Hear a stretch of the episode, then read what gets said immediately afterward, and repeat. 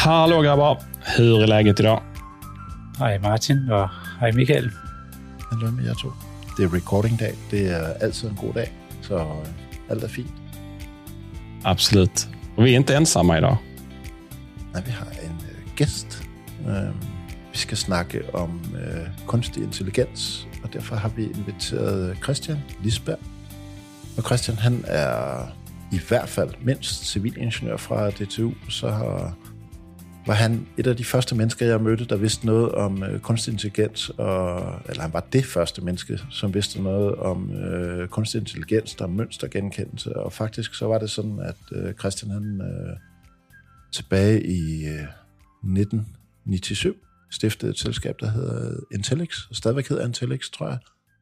Øhm, så arbejdede vi lidt sammen øh, i det tidlige øh, 2001-2003 omkring nogle logfiler og noget mønstergenkendelse og sådan nogle ting. Øh, nogen vil kalde det for et SIEM-system, øh, som vi talte om dengang. I hvert fald øh, så, så kunne vi se, at vi havde en idé. Der var nogle andre, der tog det videre. Så udover at være ingeniør, så er Christian også musiker og en dygtig håndværker. Så med Christian, der kan man både snakke kunst og intelligens, eller bare kunstig intelligens. Så velkommen til vores podcast, Christian. Tak skal du have. Det var da en meget, meget flot introduktion. Ja, det var det. Ja. Hvor skal vi starte? I fortiden eller i fremtiden? Jeg tror, vi skal, vi skal starte med at få dig til at fortælle os sådan en lille, lidt historik på, øh, på hvad det er med, med kunstig intelligens. Hvornår begyndte det egentlig? Og så, så vil vi jo også gerne øh, sætte nogle begreber fast, og det tænker vi, det er du lige den rette mand til at hjælpe os med. Og så skal vi snakke lidt om fremtiden bagefter. Og det er sådan, øh, det er sådan vejen rundt. Så har du lyst til at fortælle lidt om, hvordan var det lige, det startede med kunstig intelligens, og hvad var din egen vej ind i det?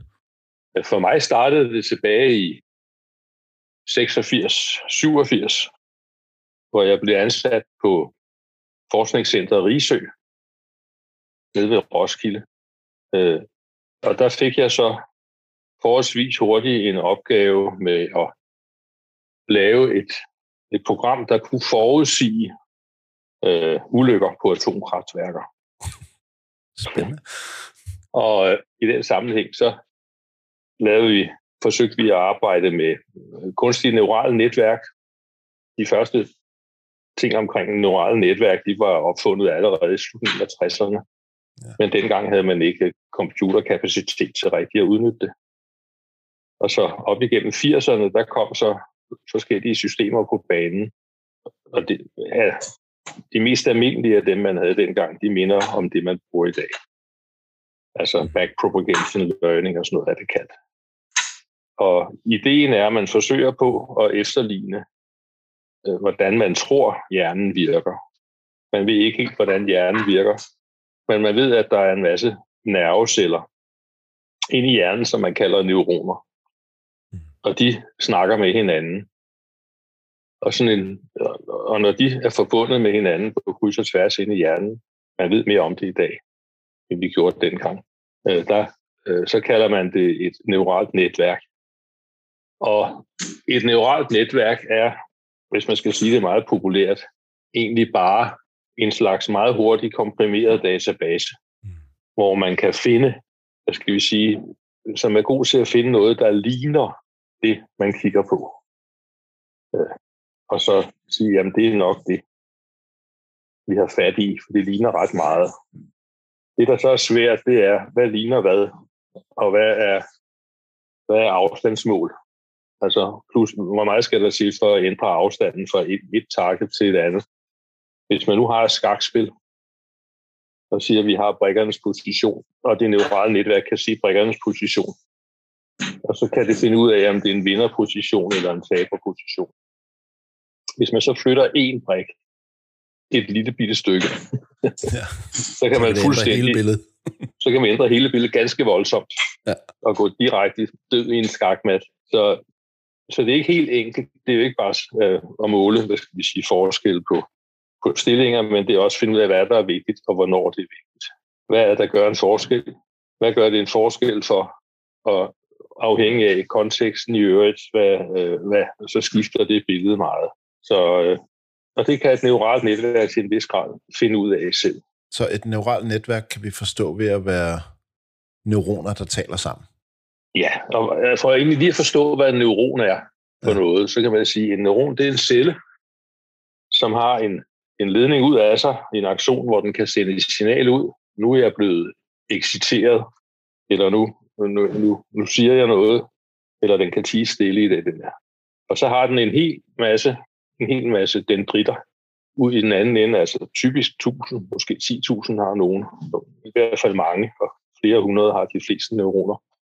Der er forskellige slags. Og man kan ligesom sammenligne det med, hvis man, hvordan virker sådan en neuron? Den virker ved, at, at den øh, opdager, hvad der sker ude i dens dendritter. Og man kan sammenligne med, hvad siger vi, man ligger i om morgenen i en seng med sin fod uden for dynen. Mm-hmm. Og så kommer ens børn og kilder ind under tæerne. Tæerne er så dendritterne. Man har ikke tusind tæer, men, men og når det så kilder tilpas meget, så trækker den søvne i far foden til sig. Det svarer til, at aktionen, at der bliver fyret en, et signal af. Det vil sige, når den bliver exciteret eller irriteret eller øh, berørt på en bestemt måde, som er afhængig af, hvordan, hvad den har lært. Og det, det er også lidt forskelligt, hvor meget det kilder på de forskellige tæer. Så, så sker der en, en, en reaktion. Og det modellerer man matematisk med en step-funktion, inde i, altså siger man, hvad kommer der ind af signaler, hvornår giver de en step-funktion, når man laver nogle vektorberegninger. Og den der step-funktion, den er så i de fleste tilfælde blevet udjævnet lidt, så har man det, der hedder en sigmoid. Og det er matematikken bagved.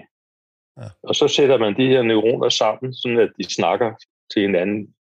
Så der kommer input i de nederste eller yderste dendritter, og de kan komme fra nerveceller, eller det kan være input, man på en eller anden måde præprocesserer fra et billede, eller hvad det kan være.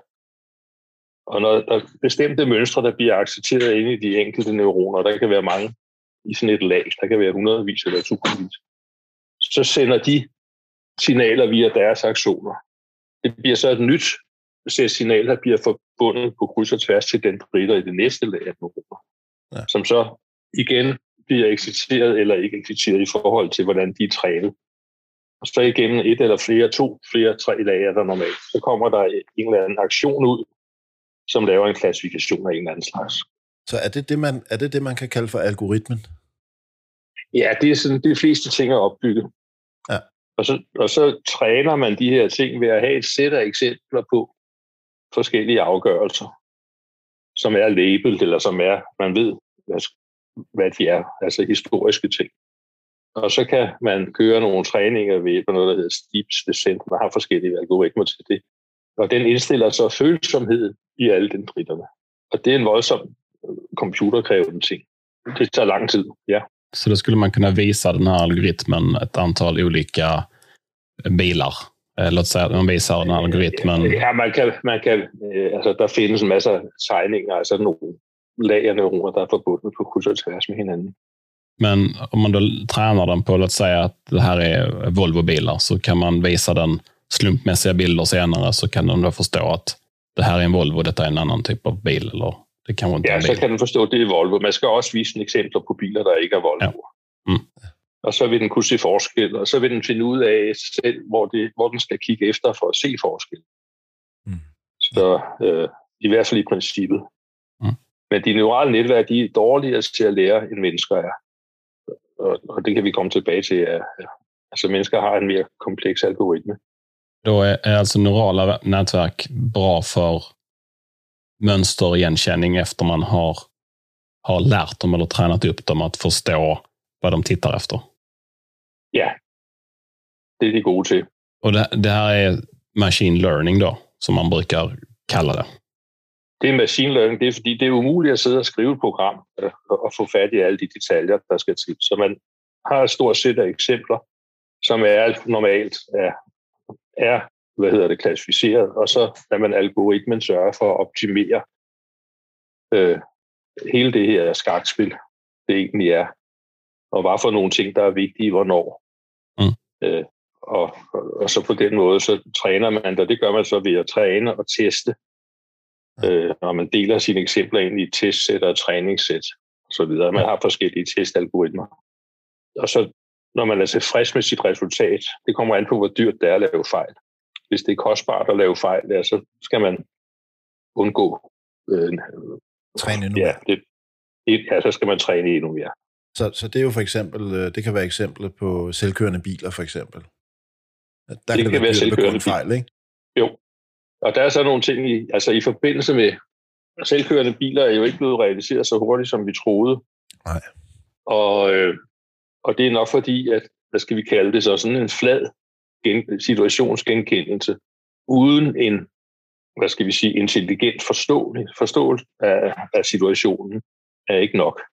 Så øh, det man kan sige om, altså hvis vi springer, det neurale netværk har udviklet sig, så det er nemmere at lave de her øh, systemer, men øh, metoden ligner ikke den måde, hjernen fungerer på. Nej. Eller den ligner kun noget af den måde, hjernen fungerer på. Fordi hjernen fungerer ved at forudsige løbende, hvad der sker om en 20. del eller et halvt sekund. Ja. Øh, og det gør alle levende organismer, der kan bevæge sig, har en intelligens, der har en forudsigelsesevne. Ja. Hvis der så sker noget andet, end det, der er forventet, så kommer der fokuspunkter på de forandringer, der er uventede. Og så og inde i organismen eller i mennesket, er der en model af verden. Og det vi ser, når vi kigger ud i verden, det er en projektion af vores model. Så den virkelighed, vi ser, det er egentlig en hallucination. Ja, det er vores egen Som- opfattelse af virkeligheden, og din og min kunne Det er vores egen opfattelse. Den er, er så, når man rækker hånden ud og trykker en anden mand i hånden, eller et eller andet andet, så er modellen præcis. Mm. Når vi er inde i mere abstrakte ting, så behøver den ikke være så forfærdeligt præcis. Och det, det kan man ju ganska lätt testa också genom att uh, ett sånt här vanligt test är att titta på en mening där man plockar bort ett antal bokstäver ifrån meningen. Och man, man märker inte ens det om du läser texten. Nej, men du, alltså, det der egentlig sker, det er, at den grundlæggende intelligens, den er knyttet til bevægeapparatet. Altså den til vores krop og bevægelserne. Og det svarer lidt til robot. Hvis du skal forestille dig, at en robot skal kunne forstå verden, så er den nødt til at forstå sin egen position i forhold til omgivelserne, og hvordan alle dens led er, øh, er, er indstillet, hvor øjnene kigger henad og så videre. Alt det der, det skal være helt præcist. Så det er en del af konteksten. Når man har den kontekst, så kan man kigge på sanseindtrykkene og tolke dem i den kropslige kontekst. Og når man kan det, så kan man ud fra den indre model forudsige, hvad sker der, hvis jeg flytter min hånd en centimeter til venstre eller til højre. Og så, og så har man styr på sine fysiske omgivelser. Mm. Og der sidder neurale netværk, der laver den her forudsigelse, baseret på kropsstilling og sansindtryk. Og, og så har man en model, man kan projicere ud. Og det har bakterier, og det har dyr og mennesker. Mennesker er så i stand til at lave abstrakte modeller, men igen baseret på den samme, hvad skal vi sige, bevægelsesteknologi, men bare på et abstrakt niveau. Ja. Så når vi laver teorier og sådan noget, så flytter vi egentlig rundt med, med kasser i et eller andet abstrakt rum, kan man så må sige, og har en, en form for rummelig fornemmelse af tingene. Når vi så taler om sådan nogle ting, fordi så bliver det jo, så sidder jeg og tænker på den måde, som jeg, ja, jeg tænker flere ting, men den måde, som jeg bliver mødt med ting, der kalder sig AI-baseret i dag, så er det jo i virkeligheden rigtig primitivt i forhold til at kunne forstå alle de ting, som, altså det vi bliver mødt med som forbrugere i dag, eller også i den industri, som jeg arbejder i, der er IT-sikkerhed, så er det i virkeligheden ret simpelt i forhold til, hvad, hvad det er, vi tænker som mennesker. Det er meget simpelt. Altså, vi nu tager øh, sådan noget som en celle inde i menneskekroppen. Så har cellen, hjernen sidder i cellens membran. Og cellen har cirka 200.000, skal vi sige, øh, sensorpunkter på sig, som kan måle forskellige kemikalier. Og lade nogle af dem slippe ind i cellen, og nogle andre ikke. Hver af de sensorpunkter har en sandsynlighedsstatistik i sig, øh, en, en Markov-kæde-agtig ting, sådan at den ved, hver af dem, de ved, hvornår de kan forvente at få en ny påvirkning. Og, og, og hver af de 200.000 punkter signalerer til hinanden, sådan at man kan forestille sig, at cellen er omgivet af et væv af sandsynlighedsprædiktioner. Et Markov-tæppe, Ja. simpelthen rundt om hver eneste celle. Det her Markov-tæppe, det giver en forventning til cellen, som gør, at den kan regulere sin indre kemi og, og, sin, øh, og sin genetik faktisk, sin epigenetik, ud fra de signaler, der kommer. Når der så kommer andre signaler, end den forventer, så indstiller den sig om og laver om på sig. Vi Og man kan ændre- vi tror i virkeligheden. Meget, meget. Det er ret intelligent. Og, og cellerne kan ændre deres epigenetik på et sekund eller halvanden. Altså hvis de får besked på for eksempel, om nu skal du producere noget mere, et eller andet hormon eller noget andet, så det kommer nogle signaler udefra, og så går det ind, og så bliver det vurderet. Og hvis det i øvrigt er tilladt, så sker de her ting. Inde i hjernen, der er den nyeste, eller nogle af de nyeste teorier, det er, hvis man kigger på, på storhjernen, altså neokortex. Neokortex er sådan et par kvadratmeter stort lag, der er foldet sammen. Det største del af vores hjerne. Og den er 4 mm tyk. Og den består af en masse nogenlunde ensartede små bitte søjler, der er tyndere end et hår. Det kalder man kortikale søjler ud fra neokortex. Og de her søjler, de er i stand til at lave lidt som sådan et punkt på en celle er, at forudsige et eller andet forventet sanseindtryk eller respons fra nogle andre kortikale søjler eller et eller andet andet. Og vi har omkring 150.000 af den slags mikrohjerner inde i vores neokortex, som alle sammen har en forudsigelsespotentiale. De snakker sammen på kryds og tværs og giver, giver os vores virkelighed og vores model af verden. Så nogenlunde er ideen. Og der er vi så oppe i en kompleksitet, hvor hver enkelt af de der kortikale søjler svarer til en krybdyrhjerne. Krybdyrhjernen har mere at lave, fordi den skal tage sig af kroppen, men altså svarer til, hvad skal vi sige, det intellektuelle værdi af en krybdyrhjerne. For en enkelt søjle. En enkelt søjle, dem har vi cirka 150.000 af inde i hovedet i neocortex. Så det er derfor, vi er i stand til at tro på Gud og lave modeller af verden. Ja. Og så nogle ting. Ja. Og der er vi, og vi er, når vi så, for at få, hvad skal vi sige, generel kunstig intelligens, så skal vi op i noget, der ligner det. og det, er- det er ikke helt lige til, fordi bare en kortikal søjle, det er altså bare, altså jeg har ikke set nogen, der har lavet et godt program, der kan eftergøre sådan en. Men det svarer i virkeligheden til et eller andet under ekspertsystem, som forudsiger, at under de og de omstændigheder, så, ja, så, så sker der et eller andet. Jeg ved. Men det, men, og, og en ting er jo, øh, hvad den software, den skal, den skal kunne. Det er jo i sig selv en, øh, en stor opgave. Noget andet er så, hvis det virkelig var noget, der skulle realiseres hurtigt, hvad er det for en, en, øh, en regnekraft eller en computerkraft, der skal til i virkeligheden, for at, for at kunne gøre det til noget brugbart? Altså, det, det er jo, er vi så ude at tale kvantecomputing, eller hvad er vi, hvad er vi ude at tale? Det har jeg ikke noget idé om, men i hvert fald, jeg kender et, hvis man skal lave et, et system, der af sig selv lærer verden, ja. og altså selv skaber, hvad skal vi sige, en verdensmodel og dermed bevidsthed af en slags, og altså selv øh, kan lave simuleringer, ligesom vi kan, og forsøge ting Mm. øh, tankemæssigt, så, så kræver det også en krop og en måde at interagere med verden på. Ja. Så det kommer først, når vi får avancerede robotter, der begynder at blive autonome. Så begynder de her ting at ske. Og jeg tror godt, man kan lave det med, jeg tror ikke, man behøver kvantecomputer faktisk, men øh, det kan godt være, at de ikke bliver så smarte til at begynde med. Men jeg tror, at de første krigsdroner og sådan nogle, der kommer der, de begynder at få en form for intelligens. Men om jag förstod det rätt så, så har vi ju en, ganska många trådar som pågår samtidigt. Alltså om man t- tittar på sin vanliga dator, om jag tittar på min, min Mac, så har jag en Intel i9 i den och där var det åtta kärnor eller nio kärnor eller något sånt i den. Som kan köra nio typer av, alltså egentligen nio program parallellt på samma gång.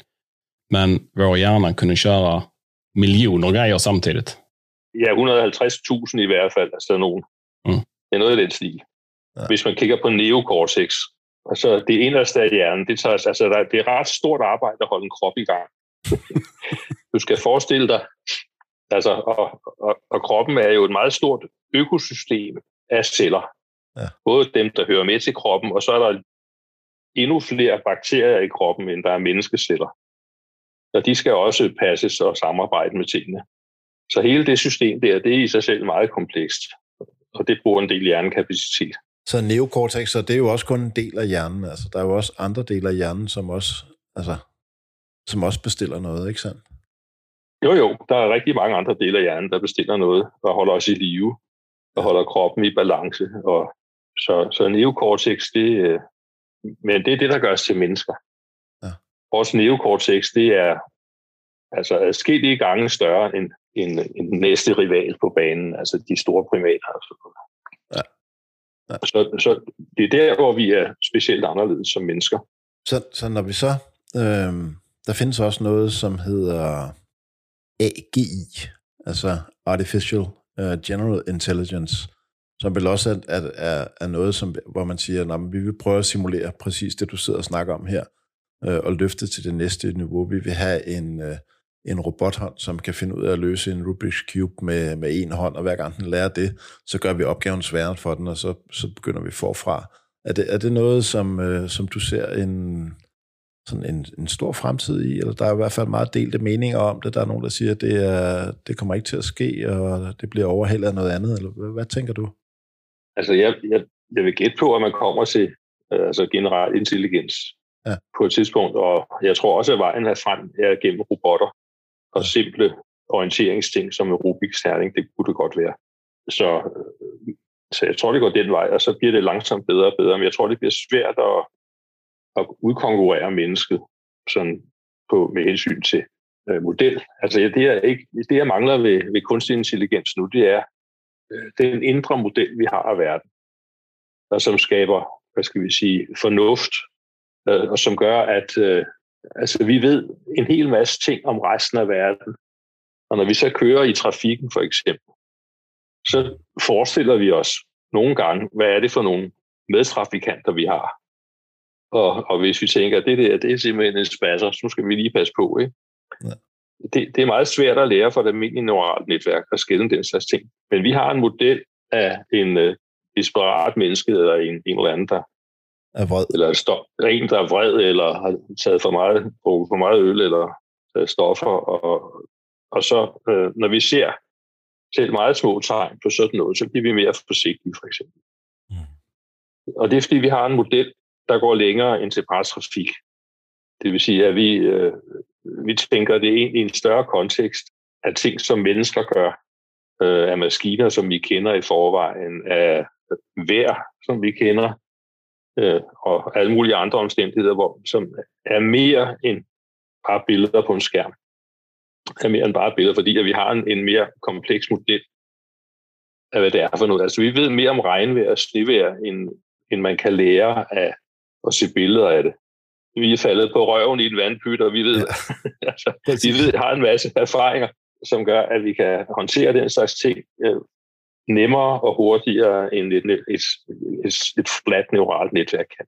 Og så, så tænker jeg så, når vi sidder og snakker om, øh, om de her helt vildt store perspektiver, men også, du ved, man kigger på, hvor er vi så henne i dag, hvad er det, hvad er det vi bliver mødt med, så, så, øh, så jeg, øh, eller lyttede jeg til en anden podcast her for, for en tid siden, som fortalte om, hvordan at man nu er i stand til at genskabe tale, øh, sådan så at øh, eksemplet var, at øh, der var nogen, der havde lavet en tale, som skulle forestille at være lavet af Donald Trump. Den var lavet af et neuralt netværk, øh, og det som øh, det her neurale netværk kom op til, der var ikke nogen, der kunne høre forskel på, om det var Donald Trump, øh, på, i, i lyd, helt, helt fysisk lyd, men, men også i indhold. At, at det var lige så, cirka lige så sindssygt som det, øh, han i øvrigt gik og sagde.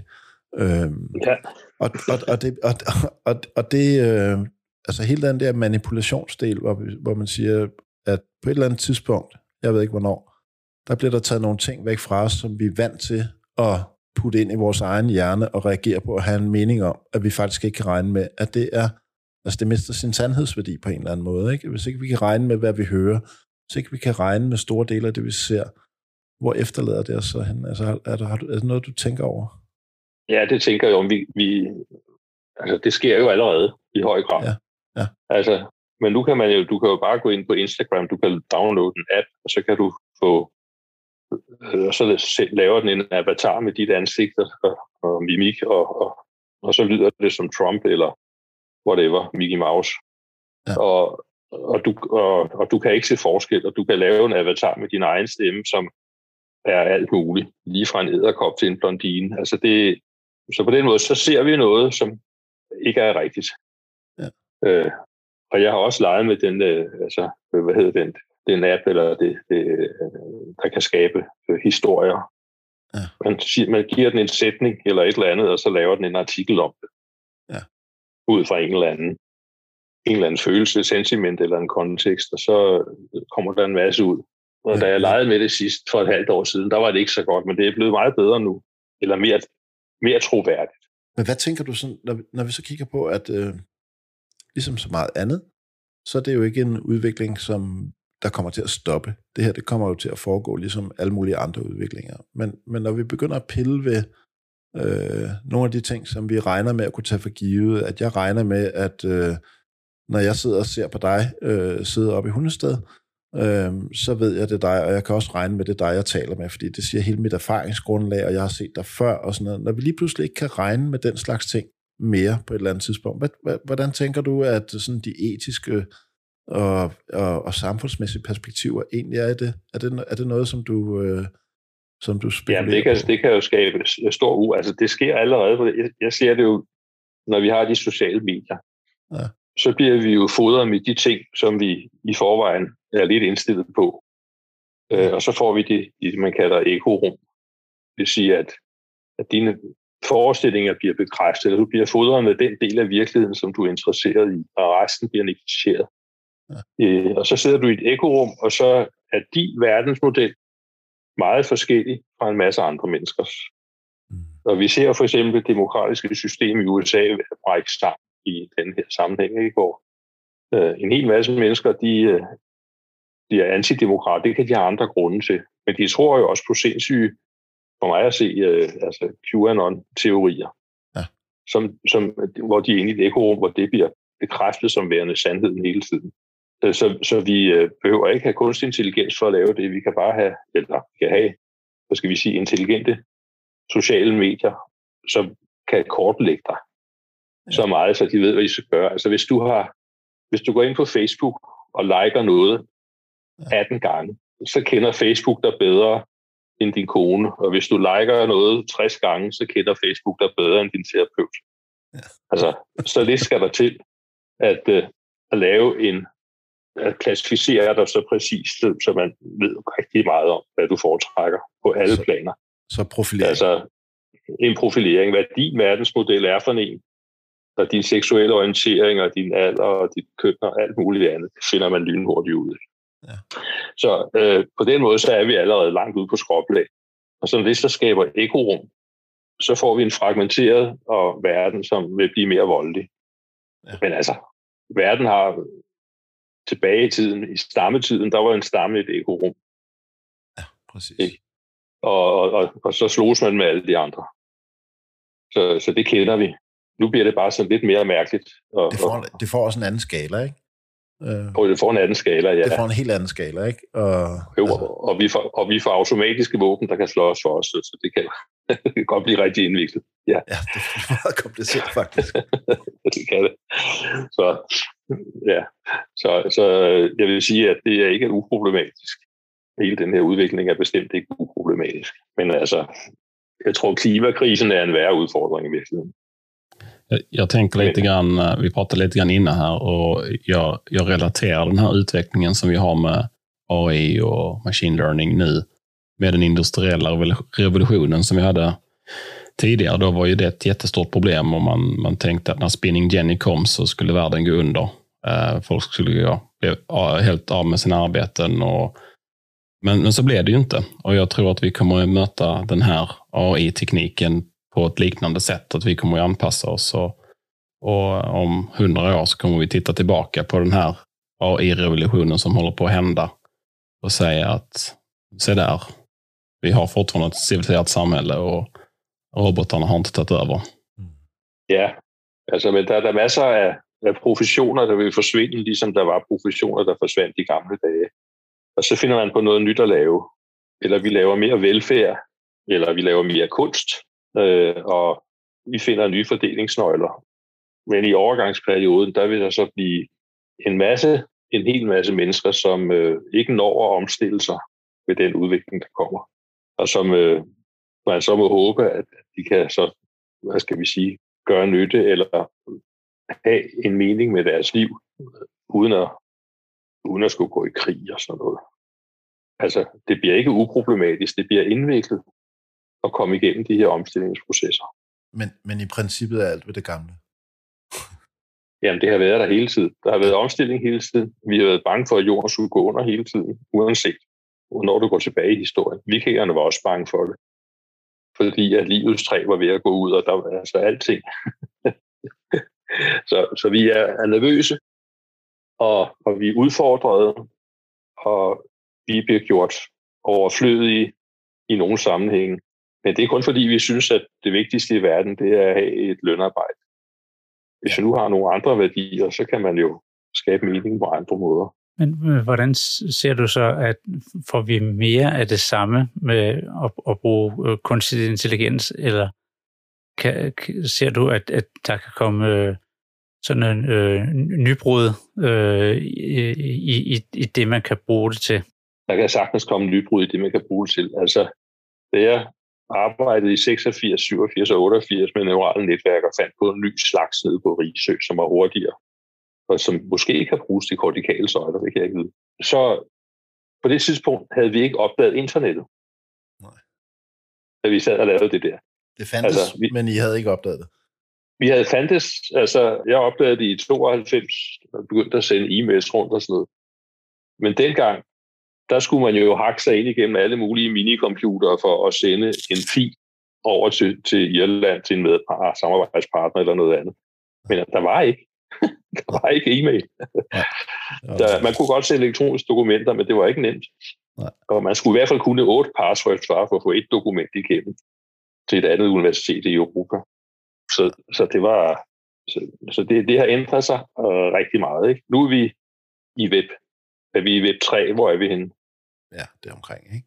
Ja, og vi får, mere, vi får mere intelligent web, og vi får meget mere intelligente assistenter til at hjælpe os med at bruge det. Og for mig at se, så er øh, internettet, altså mennesket har jo, vi snakker om neocortex, som er med til at lave vores modeller og vores, en del af vores bevidsthedsproces. Øh, det er den, altså vi har tre lag hjerne inde i os, der bygger uden på hinanden. Vi har den forlængede rygmarv, som er krybdyrhjernen, der holder liv i kroppen og sørger for, at vi kan finde føde og parre og sådan noget. Og så har vi lillehjernen, skal vi sige på den måde, det er den emotionelle hjerne, som gør, at vi kan være velfungerende flokdyr. Øh, og der er også en meget stor intelligens i det, og stor skældneevne og alt sådan nogle ting. Og så har vi neokortex, som gør, at vi kan blive intellektuelle og skabe modeller af verden og teorier og forstå universet, sådan som vi gør nu, hvilket man ikke kan uden neocortex. Og så kommer den fjerde hjerne. For mig at se, at det er et helt lag ekstra det, at vi øh, kobler os ind bare på den måde, vi gør i dag med vores, øh, med vores smartphones, så vi kobler os ind i et totalt globalt internet øh, eller på vores computer, og hvor vi så på en helt ny måde kan filtrere og søge informationer og reagere på verden på en ny måde. Ja. Altså vi får et helt nyt lag af, af færdigheder og arbejdsopgaver. Mm. Fordi at vi har fået, eller vi er blevet en del af den fjerde hjerne. Det svarer muligvis lidt fra, at man kigger fra et cellet til flere cellede væsener. Altså hvor nu vi så siger, at hver menneske er nu en mere integreret del af en total organisme. Ja. Og det skaber så en hel masse nye muligheder. Mm. Og en helt anden Men dem, som, og en helt anden bevidsthed. Men øh, dem, som stadigvæk er enkeltcellede mennesker, altså individer, der ikke indgår i den, i den øh, masse øh, det, det, det kæmpe organisme, som vi danner sammen, øh, de får også problemer.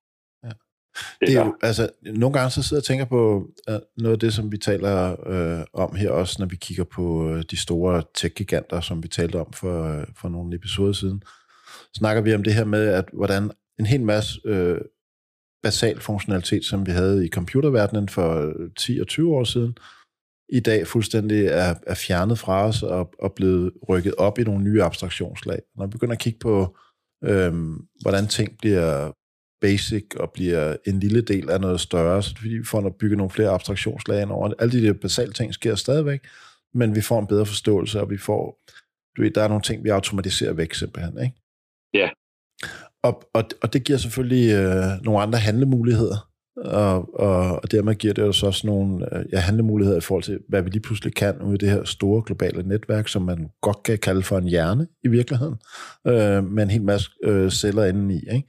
Ja, det kan man godt. Altså, det vil sige, det begynder at danne sig ja. en ny, et nyt lag af hjerne med en ja. hel masse mennesker, som opererer ind i det. Ja. Eller som kan trække viden ud og, og handle på det. Men også bidrage med viden. Og også bidrage med viden, ja. Ja. Ikke? Det, altså for mig at se, så ligner det en lille smule den måde. Altså i en organisme, så er cellerne jo, det er jo de samme celler, type celler, der kommer fra æg- og sædcellen. Mm. Men på grund af epigenetik, så specialiserer de sig, altså hvad for nogle gener bliver udtrykt mest. Så vi har leverceller og muskelceller og celler i blodet og hudceller og hjerneceller og alt muligt. Så vi har en masse forskellige. Øh, og, og de celler, de bliver styret og kontrolleret og trænet af noget af det støttevæv, der er, og en masse andre ting. Vi, vi kender ikke detaljerne, det er bare rigtig indviklet. Ikke? Ja. Det er 10 gange et kæmpe samfund. Og sådan kommer mennesket også, altså mennesker kommer til, vi kommer til at lave en ikke så kompleks organisme som en menneskekrop, men noget, der kommer lidt derhen af. Mm. Internettet binder en hel masse forskellige mennesker sammen, på, både som på sociale medier og på, på faglige, altså faglige samme ting og forskningsmæssigt osv. Så, så vil der opstå en ny, hvad skal vi sige, en højere intelligens. Ja, lige præcis. Som man er en del af. Med sin almindelige adfærd og sin gørne og laden. Ja, sin gørne og laden, ikke?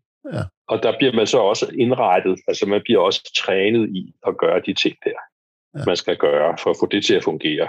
Ligesom en levercelle, den skal gøre noget andet end en, en knoglecelle og sådan noget. Altså, så, så vi bliver forskellige, og så har vi vores job, og så bliver vi organiseret. Og i den proces, der vil det nok falde lidt fra hinanden en gang imellem. Ja, det vil det og, og så bliver der, vil der blive kaos og tumult. Og så kommer der sikkert udefra kommende forstyrrelser også i form af klimaændringer, som, som vil skabe problemer. Og som også vil ændre vores adfærd og vores gørne og lade.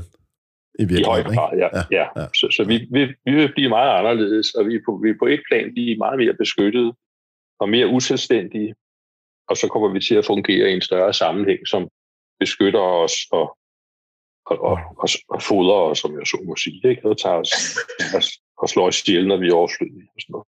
Hvis vi så skal hoppe helt ned på jorden til os fire, der sidder her, og dem, der lytter med, hvordan tænker du så, at AI sådan, øh, på kort og mellemlang sigt kommer til at påvirke dig og mig som mennesker i, i de ting, vi har til rådighed? Ja, det kan være smartphones, det kan være software. Altså, hvad, hvad er det, du ser som, som sådan de mest oplagte og, og, og sunde use cases, som, øh, som, som vi kommer til at blive mødt med med, med al den historik, som du har, og, og viden, som du har? Altså, vi får meget bedre personlige assistenter, og ja. personlige lærere og trænere. Så det bliver nemmere at lære noget nyt. Det bliver nemmere at lære nyt sprog, det bliver nemmere at lære nye fag, og det bliver nemmere at lære ny teknik for den sags skyld. Fordi at vi får, altså uddannelsessystemet vil blive voldsomt ændret.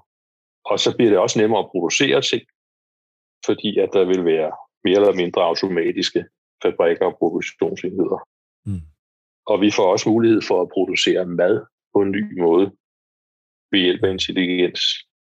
Vi kan have maskiner, der lurer for os. Vi kan lave lodret drivhuse. Vi kan lave nogle ting, som gør, at vi kan leve bedre og med et mindre klimaaftryk. Så, så der sker en række ændringer. Men i første omgang, så vil det, det vil gøre det nemmere både at lave kunst og mad og maskiner. Mm. Og, og det vil jo også ændre vores adfærd helt vildt i virkeligheden, ikke? Altså bare der med sådan nogle ting, ikke? Jo, det vil det. det men det kommer lige så stille krybende rundt omkring. Altså nu har man jo, man begynder at have autonome traktorer, der kører rundt selv forskellige steder elektrisk. Det har man i Amerika nu. Jeg har og, en, øh, en autonom græsslåmaskine, der kører hernede foran min lejlighed hele tiden, ikke? Kører rundt og slår. Jo, jo. Det skal ikke være så meget klogere end den, for at den skal passe en mark, jo. Nej, det er det, jeg mener. Det skal kunne huske, hvor den har sået tingene, så skal den kunne tilbage og vande lidt lige det. ja, lige præcis. lige præcis.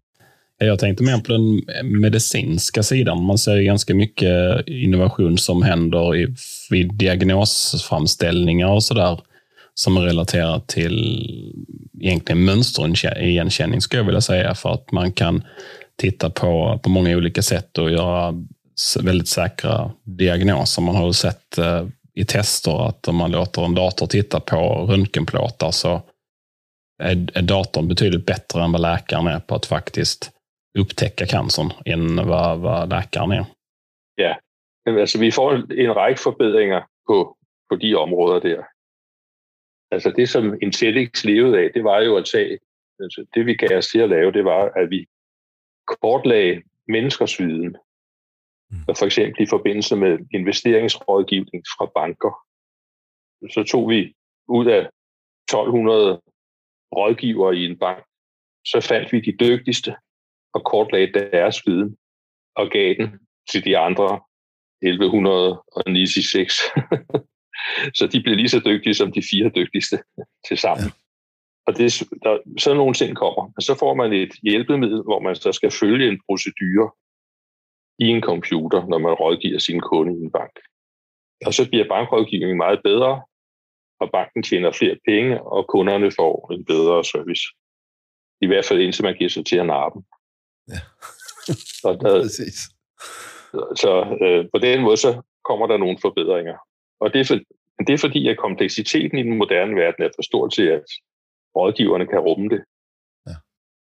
Og så på den måde, så kan man ligesom løfte de der processer. Det er jo også det, Amazon går over med deres, med deres øh, altså, de har deres logistik, som gør, at man kan fordele varer på den måde, som de kan. Det er der ingen mennesker, der kan finde ud af. Nej. Det kan maskinerne finde ud af. Hvor, hvor gode er de til at forklare, så, hvad de har gjort? Det er de ikke gode til, og det er, men det, det er der en grund til. Det er fordi, hvis du vil have en forklaring, så vil du have øh, den ud i en sproglig grammatik, som er en simpel årsagsvirkningsmåde at forklare ting på. Og, og, og det, der sker i virkelighed, ude i den rigtige verden, det er mere komplekst. Det vil sige, at du har tusind input, der på en eller anden måde bliver afvejet til et eller andet. Altså, hvis du vil have en simpel forklaring, jeg gør det, fordi han er dum, eller, altså, det kan du ikke, du kan ikke forklare komplekse problemstillinger med en enkel sproglig forklaring. Det sproglige univers er for fattigt. Så det at bede om en forklaring, det er, jamen hvad er det? Det er dumt, fordi at det kan ikke lade sig gøre. Men, men, men her tænker jeg også, hvis, hvis man gerne vil udbrede det til, til for eksempel øh, øh, sagsbehandling og, og, og, og, og kunne have sådan et AI-system til at, at, at lave nogle afgørelser. Så man vil jo gerne have, at, at, at dels øh, afgørelsen er øh, opfylder en, en, en lovgivning og, og, og, og helst også kunne, kunne forklares. Ja, når du har øh, menneskeskabte problemstillinger, som du har i socialloven, eller i en forretningslogik osv., så, så kan man forklare. Men det man gør så, det er, at man øh, altså, laver et system, som kommer med en kendelse. For eksempel, hvis du, jeg har lavet et system i gamle dage til, til tolvvæsenet omkring, omkring momspligt af forskellige ydelser. Og det findes der lov om, en, en lovbog. På det tidspunkt var den på 90 sider, 90 sider. Men for eksempel kan kendelsen være, at der skal betales øh, 25 procent moms, men det kan være mange forskellige grunde. Og så gør man det, at man klassificerer ud til en kendelse og en forklaring. Så kommer den rigtige forklaring. Det er en del af klassifikationsprocessen.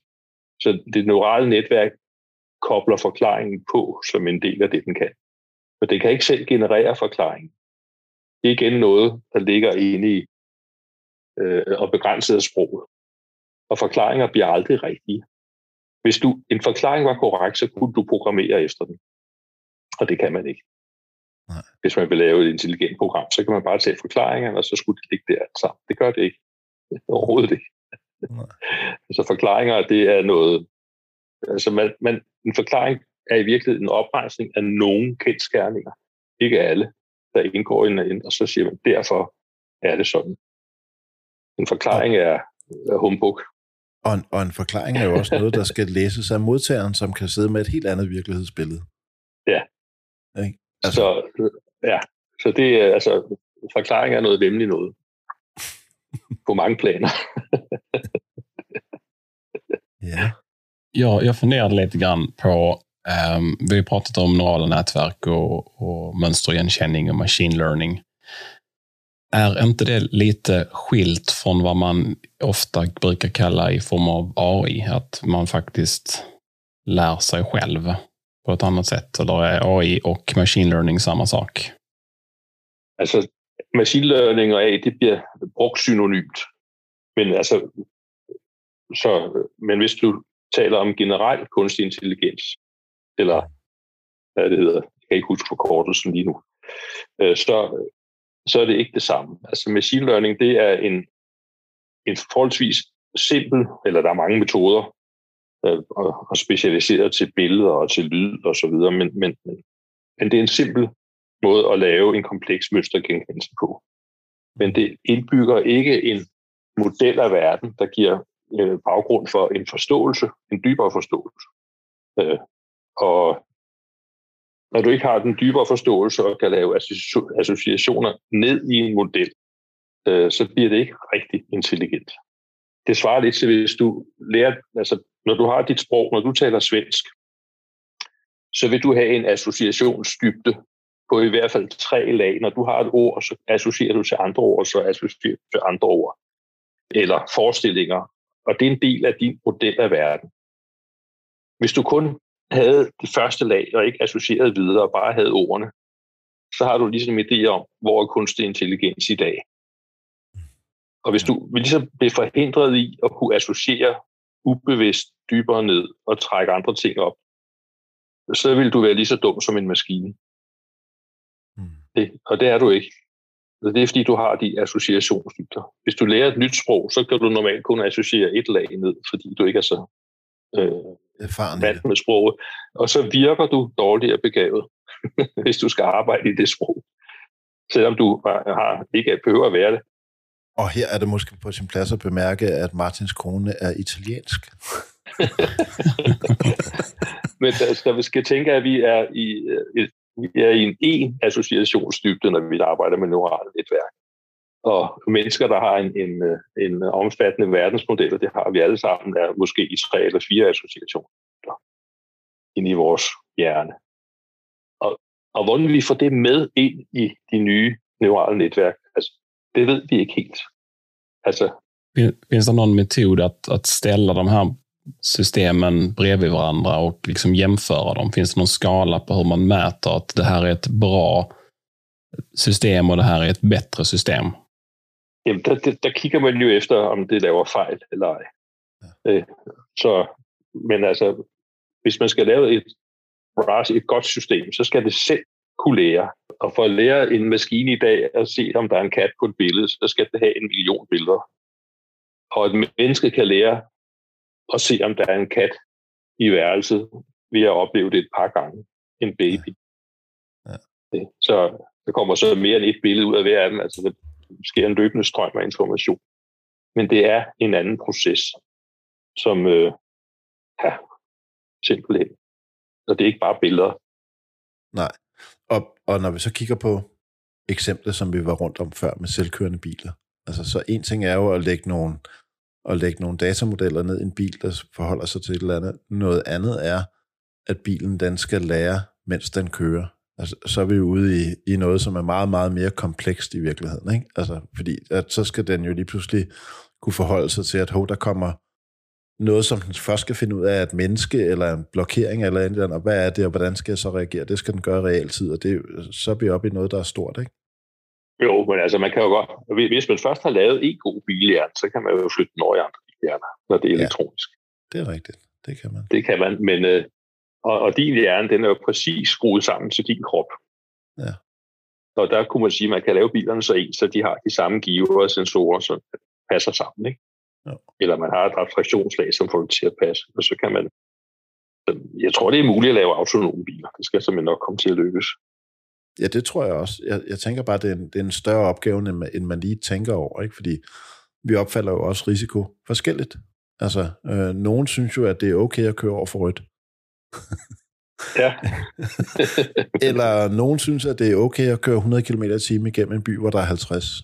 Og, og der kan man selvfølgelig sige, at at en, en, en selvkørende bil, den vil jo bare sige, her må man køre 50, og så kører den 50, og så kan man ikke gøre mere ved det. Altså, altså jeg tror, at selvkørende biler, de er, de er sikrere end mennesker, er næsten allerede nu. Men så når de kommer ind i en meget kompleks trafiksituation, så laver de fejl. Hade alla bilarna varit självkörande så hade det säkert fungerat bra och att eh, vägen har varit avskild. Men jag tänkte, vi pratade lite grann om den här fjärde nivån.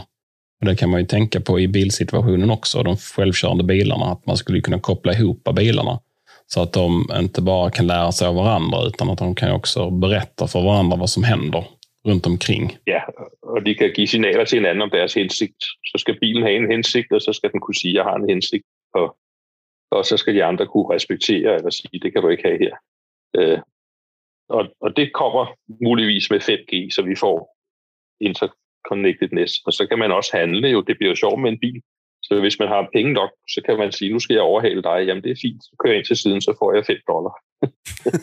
så, så kan man betale sig igennem verden og køre over for rødt for den sags skyld. Det er en helt ny måde måske. at sige en money machine på, ikke? man kan måske endda få en bil, der kan slukke, eller kun sørge for, at der er grønt lys hele tiden. Ja, hvis man har råd til det. Ja, hvis man har råd til det, ja. Der skal nok komme noget, der hedder fast track. det tror jeg. Ja. Så altså, men det er det, når det, tingene bliver koblet sammen, og, ja. og mennesker signalerer jo til hinanden. Ja. Og vi signalerer også vores tilsigter, når vi kører i bil. Ja. Med, øh, altså med, med afviser og blink og sådan noget. Ikke? Ja. Uden det, så vil det være meget, meget vanskeligt. Bare det er en lille smule signal, man har der. Nå, men jamen også bare det, hvis, når du kører på motorvejen, og der er en, der kører helt op bag dig, så øh, er min bil måske nok ligeglad der, men jeg sidder og tænker, når han vil nok gerne forbi ham der. Ikke? Eller ja, han vil jo. nok gerne et eller andet. Han har en eller anden intention med at køre med det, på den måde, han gør. Og her er jeg, hvordan vil jeg så reagere på det? Øh, tænk, hvis man blev fritaget for alle de beslutninger på en eller anden ja. måde, fordi bilerne kunne tale sammen. Ikke? At han ikke kunne køre helt op bag i mig, og at, at, at fru Jensen hun ikke lå ude i midterbanen på Helsingør Motorvejen, øh, selvom der var plads inde, inde til venstre, ikke? eller højre, eller hvor det nu er. Ikke? Men, men det er rigtig fint, men så skal man være sikker på, at Telias netværk ikke går ned. ja, lige præcis. og, det, og, det, og det gør det jo af, at det viser det sig her hjemme i Danmark. ja, ja, lige præcis. Men, men for at kigge lidt på produktivitet og, og AI, så, så sidder ja. vi jo øh, manuelt øh, os selv og, og, og indsamler og, og vurderer, hvad øh, vi så skal gøre ved tingene, og få, få tingene organiseret, og, og så kigger vi på dem i en, i en større sammenhæng, og så prøver vi at finde ud af, hvad, hvad pokker er de, de lange lister, vi har, hvad, hvad vi skal kaste os over. Og hvordan tror du, at vi, vi kommer til at se øh, AI inden for, for sådan et område? Altså inden for projektplanlægning og projektsledelse? Ja, mere, ja, mere personlig projektledelse. Når er personlig projektledelse? Jamen jeg tror, altså vi får, jeg ved ikke om det kommer til at virke godt, men jeg har lyst til at lave, eller havde på et tidspunkt i hvert fald lyst til at lave et, øh, et ret omfattende ekspertsystem, som kunne lave konfliktløsning imellem mennesker. Altså, altså alle de metoder, man har til at løse konflikter mellem øh, individer og grupper, kunne man samle al den viden sammen i et system, som kunne analysere en situation og sige, hvad gør vi, hvis vi vil optrappe konflikten? Hvad kan vi gøre, hvis vi vil nedtrappe konflikten? Det kunne være sjovt at lave sådan et, et system. Det kan man godt lave med den nuværende teknologi. Men om du tränar det i Danmark och så kör du över till Sverige och försöker köra det i konsensuskulturen vi har. Jag ska lave et helt specielt det for Sverige. Ja. Ja.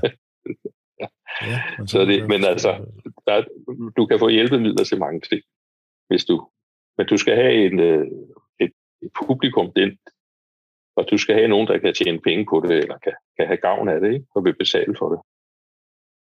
Noget af det, som vi sidder og ruder med, og, og som øh, er fælles for, for Martin og Jens og jeg, det er, at vi øh, arbejder med sådan en produktivitets øh, framework, kan man sige, der hedder GTD, Getting Things Done, som er rigtig meget nede på øh, på næste handlinger, og øh, hvad er ønsket udkomme, og, og så er der selvfølgelig også en masse med ved, kalender og mails og alle, alle mulige inputkanaler i virkeligheden, ikke også? Øhm, jo. Og, og vi løfter tingene op i nogle, det som vi kalder for højere horisonter, så vi siger, hvad, hvad er mine ansvarsområder, øh, hvad er hvad er mine ambitioner på, på de her ansvarsområder inden for de næste år, de næste to-tre år, og, og hvorfor lever jeg i virkeligheden? Ikke? Hvad, er, hvad er det for nogle principper, jeg lever efter?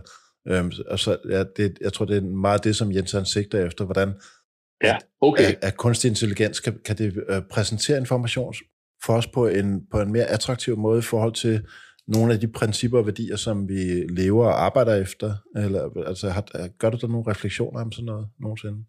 i den du... Ja, det øjeblik, du har en model om GTD, så kan man kortlægge det, og på den måde blive mere bevidst om den, og blive mere bevidst om, hvad for nogle mangler, der er i den, hvis der er, eller hvordan den bedst kan udvikles, hvis man har brug for det. Og øh, jeg vil gætte på, at Amazon tænker over den slags ting rigtig meget for at få deres maskine til at føre. Altså, det er i hvert fald på det lavpraktiske niveau, getting things done, ja. med at styre warehouses og, og udvikle dem og bygge dem om, mens de kører og alt sådan noget. Ikke? Der er nogle af de samme problemstillinger i. Ja, det er der også. Man, man kan så sige, at, at forskellen på det, vi laver i forhold til Getting Things Done, er jo dybest set, og, og at vi tager udgangspunkt af, at vores hoved er et rigtig dårligt kontor.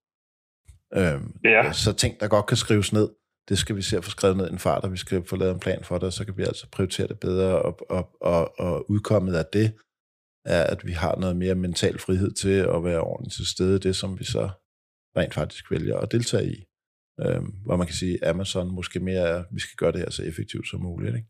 Altså det, der kom ud af, af mit arbejde med kunstig intelligens, øh, udover at vi startede machine learning og dataanalyse og sådan nogle ting, det var så, at vi kastede os over at kortlægge mennesker mm. og menneskers beslutningsprocesser. Og det, man gør, det er, at man siger, hvad kan du beslutte? Altså, hvad, hvad for nogle actions kan du i virkeligheden tage? Hvad er der at vælge imellem? Og hvad er det, der gør en forskel? Og kan du beskrive det? Og det kan man gøre på forskellige abstraktionsniveauer.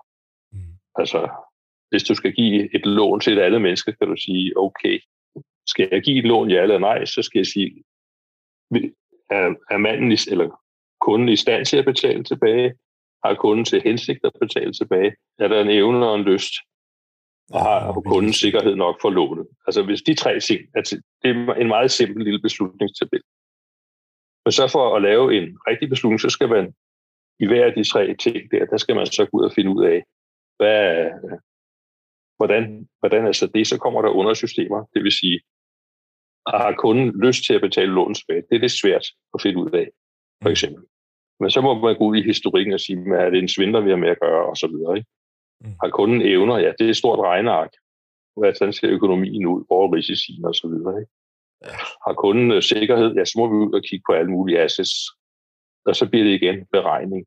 Men selve den kernebeslutningsproces er forholdsvis enkel. Ja. Når man først har fundet ud af, hvad det er for nogle abstraktioner, man vil kigge efter. Det, så vi har hensigt, og vi har evne, og vi har backup kommunikations med den. Og det kan, øh, hvis man tænker på den måde, så kan man ved at arbejde, altså, så skal man være et menneske. Så kan man prøve at finde ud af, hvad er det for nogle abstrakte ting, der skal være i orden.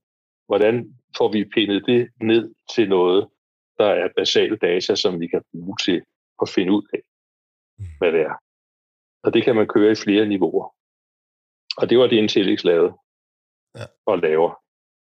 Og stadigvæk laver. Og det er de processer der. Men det er ikke nemt, fordi det, det kræver det kræver en bred indsigt at lave den der kortlægning. Mm. Så selvom vi har programmer til at hjælpe os, så er det ikke så mange, der kan finde ud af det. Jeg tænker, vi er ved at være og rundt om en masse af de ting, som vi gerne vil tale med Christian om. Martin og Jens, har I, nogle, øh, har I et, et, øh, et afsluttende spørgsmål til Christian? Absolut. Vi, ehm, jag tänkte lite grann på ehm, ett sätt som man, man brukar... Eh, en sak man brukar nämna när man pratar om AI, det är ju Turing-testet. Att, ehm, eller att man ska kunna lura en 12-13-åring eller sådär att, att det är en riktig människa de pratar med.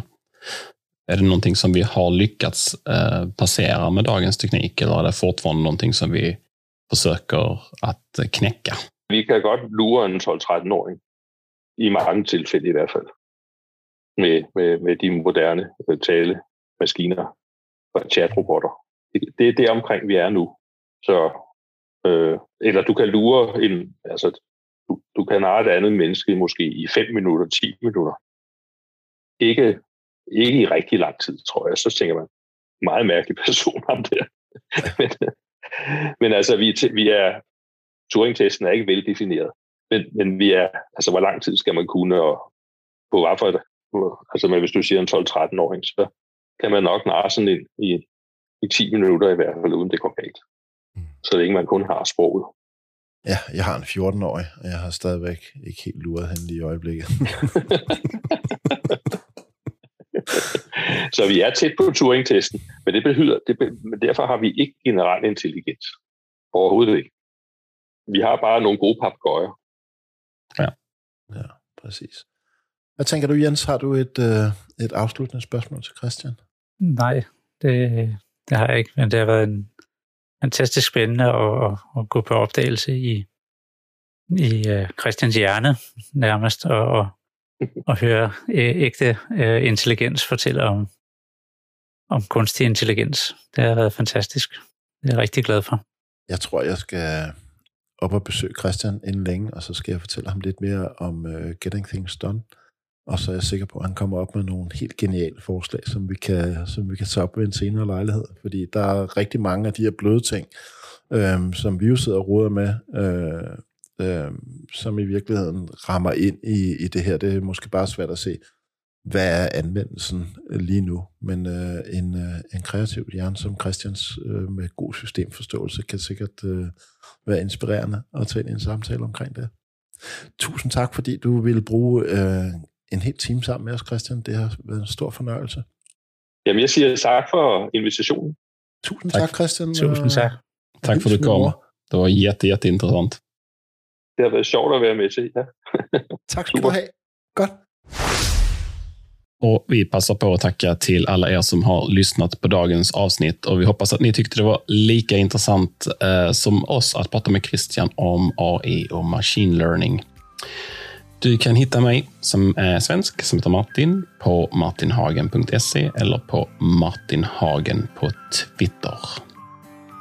Du kan finde Jens på Twitter, j e h p e t og Michael han findes over på DRE-VES, og det er som sædvanligt også på Twitter, og så findes vi alle sammen på Smartere Tech, også på Twitter. Så tusind tak for i aften. Det har været en spændende rejse ud i et uh, stort og ukendt land. Ha det gott allihopa. Ciao, ciao. Adjø. Hej.